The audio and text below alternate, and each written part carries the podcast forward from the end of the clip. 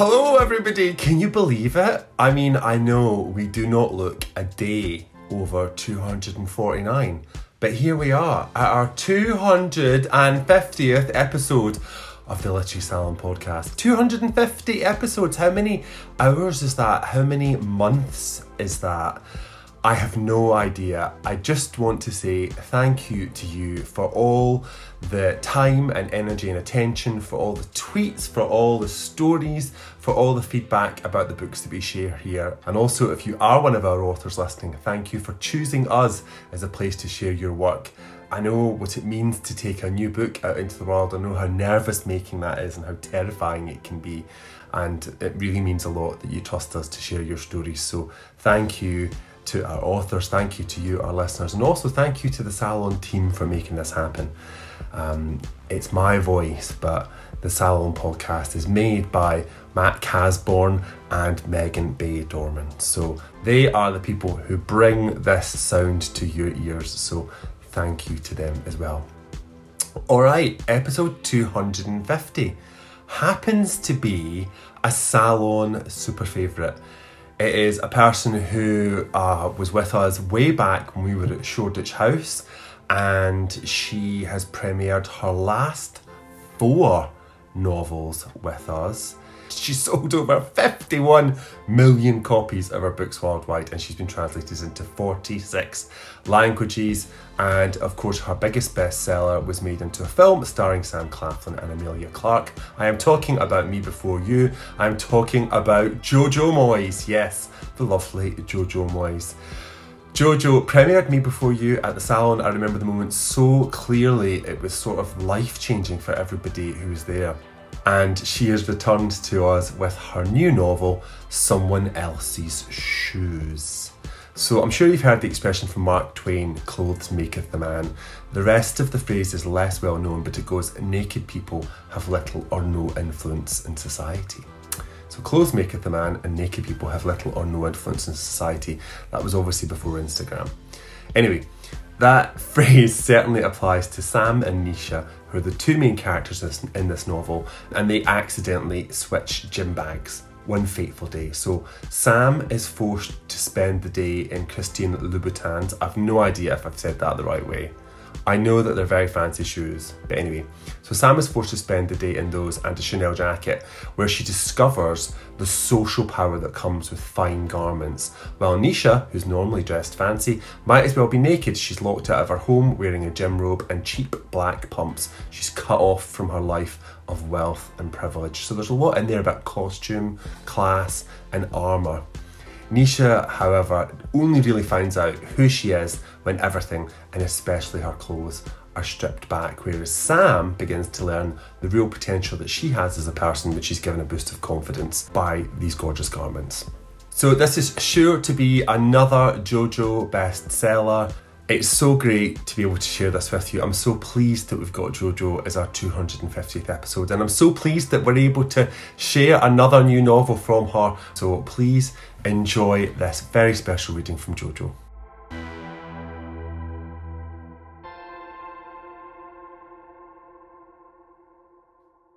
Hi, my name's Jojo Moyes, and I'm absolutely thrilled to be able to read to you, uh, readers of Damien Barr's Literary Salon, from my new book, Someone Else's Shoes. I hope you enjoy. She has been to an English pub once before, in the Cotswolds, with one of Carl's associates who owned a sprawling shooting estate and thought it would be fun for them to partake in the English tradition of sinking a pint. The building had been straight out of the history books, full of beams and wonky ceilings, suffused with the smell of wood smoke, with a cute hand-painted antique sign outside and the door surrounded by roses. The landlord had known everyone by name and had even allowed entry to dogs, which lay at the feet of men in tweed with bad teeth and braying voices. The car park a mix of mud-spattered old four-wheel drives and the immaculate Porsches and Mercedes of weekenders. A bar girl served up little plates of cube cheese. You wanted to see the lab bacterial results on those plates, ugh. And small brown pies with an identifiable meat that she had pretended to nibble at. The bottled water was lukewarm. She smiled at the numerous jokes and wished she had stayed back at the house. but she had made it a habit to be at Carl's side at all times. This is not that kind of pub. This is like the bars in roadside joints several miles off the highway where she had grown up, where girls wore vest tops and short shorts and men wished they were in a branch of Hooters and behaved as if they were. She walks into the White Horse and is instantly enveloped in a sea of bodies and noise, groups of people yelling beery fumes at each other over thumping music that is just a few decibels too loud. She pushes her way through the crowd, trying to shrink to avoid the men who are lurching around aimlessly, apparently already drunk at seven thirty in the evening. She had hoped to sit quietly in a corner somewhere, but all the seats are taken, people elbowing their way in as soon as a table vacated like some kind of muscular game of musical chairs. She waits instead in a porch area, by a door, as if she were thinking of going for a smoke and shaking her head at the guys who asked her if she has a spare fag. All the while she scans the crowd, waiting for a man who will give her a nod of recognition. He has come via a friend of a friend of Magda's husband who knew people and had contacts in every country. She had made the arrangements directly on a burner phone six weeks ago so that Magda was involved as little as possible. She had pleaded to be kept out of it. "It is better if I know nothing, Missus Cantor. I, I don't want to get in any trouble." And when the guy had reported back last week, he had said the surveillance job had been embarrassingly easy and that she would not be disappointed. She had sent him cash and a Patek Philippe watch that Carl had decided he needed two years ago at the airport in Dubai and had been too drunk to remember buying afterwards. There was no point in her trying to identify this guy by his looks. They're all the same, these goons, anyhow, with their military haircuts and their thick necks. She'd know him because he'd be the only guy here who wasn't drunk and spraying saliva halfway round the room. "Got a fag, darling?" A young man appears in front of her. He wears a white polo shirt and track pants whose crotch sags down to his knees, and he has a glassy flush to his cheeks that says he's been drinking for some time. "No," she says. "Waiting for someone, are you?" She looks him up and down. "Yeah, waiting for you to get lost." "Ooh!" She sees then that a group of other young men are with him, equally well lubricated, nudging each other and howling. "You're sassy. I love a sassy lass," he says, and raises his eyebrows suggestively, like she might find that a compliment.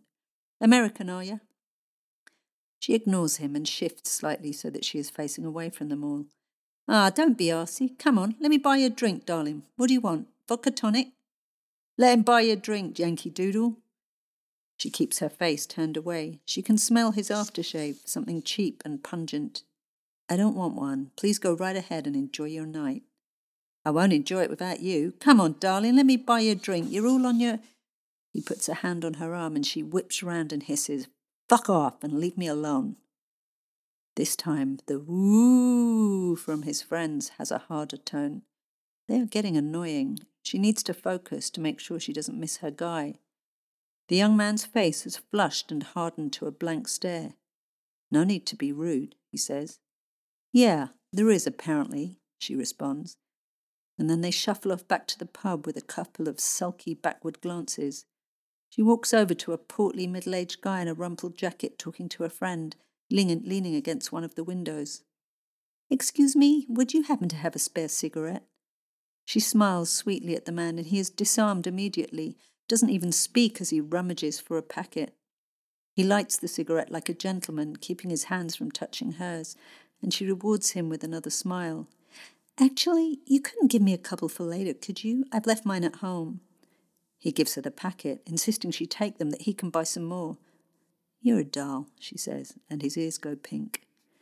She smokes the cigarette in short, angry puffs, relishing the acrid taste of the smoke, the chance to do something for a few minutes. Where the hell is he? She rubs the last of the cigarette out with her heel. "Just hurry up," she wills him. She cannot remember the last time she was on her own in a public bar at night. She is normally insulated from people like this. That snotty kid wouldn't have approached her if she was in her normal clothes. This is what she spent her whole life getting away from. She checks her watch, then shoves her hands into her pockets and pulls them out again quickly with an audible "ugh" when she remembers what she's wearing. At a quarter past nine, she makes her third circuit of the pub, pushing through the groups of increasingly raucous customers, her head dipping and bobbing as she tries to make out who is there. A young woman no longer wearing any shoes offers her a cigarette outside and tells her her hair is beautiful. She says thank you nicely because she wants the cigarette. She suspects the nicotine will give her a headache tomorrow. Nisha waits as the hours pass and the bar takes a more bacchanalian turn around her, the voices louder, the glasses sloshing alcohol as people push past.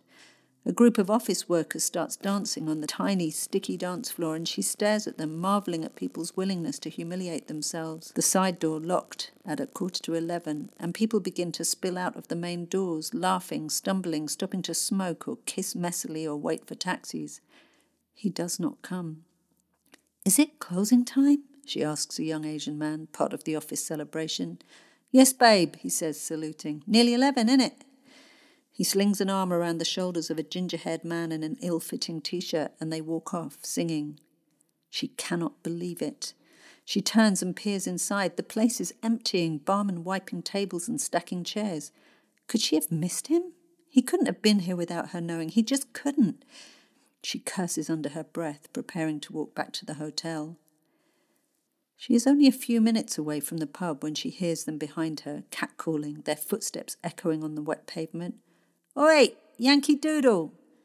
She turns and recognises him immediately, pushing forward like a pustulant boil from the surface of their little gang. Oh, great. She picks up her pace, but they pick up theirs too, and she knows they are gaining on her. Her heart thumps in her ears with a sudden surge of adrenaline. She runs through the calculations that every woman knows as standard. This street is too dark. There are no other people nearby. The main street with its strip lights and traffic is still a hundred, two hundred paces away. She has no bodyguard, no personal alarm, not even any keys to wedge between her fingers. He is coming. She knows it in her gut. Three strides, two strides. She hears his approach, feels the hot breath on her neck. Just as his arms surround her in a clumsy bear hug, Nisha squats and drops abruptly, shifts her weight onto her back foot, turns and swings her right forearm up hard between his legs, just as her Krav Maga tutor had shown her. She hears his high-pitched cries. He collapses onto the pavement behind her. The shocked exclamations of his friends as they reach him, the curses, the what the fuck? But they are drunk, and before they can fully grasp what has happened, she is sprinting away down the unlit back road, all the power of a thousand tedious daily sessions on a treadmill in her feet, suddenly grateful that, for this day in her life at least, she is not wearing a pair of beautifully handmade couture high heels, but a pair of cheap and nasty, perfectly flat pumps.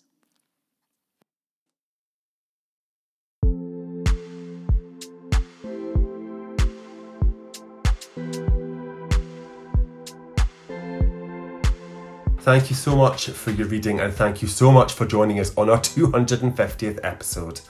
That was Jojo Moyes reading exclusively for the Literary Salon. Her next bestseller is Someone Else's Shoes and it's published by Michael Joseph and it's available now in all good bookshops, and you can find signed copies in Waterstones and in lots of independent bookshops, so check the one nearest you. And if you want to support Salon, you can buy from us, from our shop on bookshop dot org. So please be sure to share this with your pals. This is a world exclusive. It's Jojo Moyes, it's her new novel. It's our two hundred fiftieth episode. So I'll see you soon for episode two hundred fifty-one. Thank you for joining us.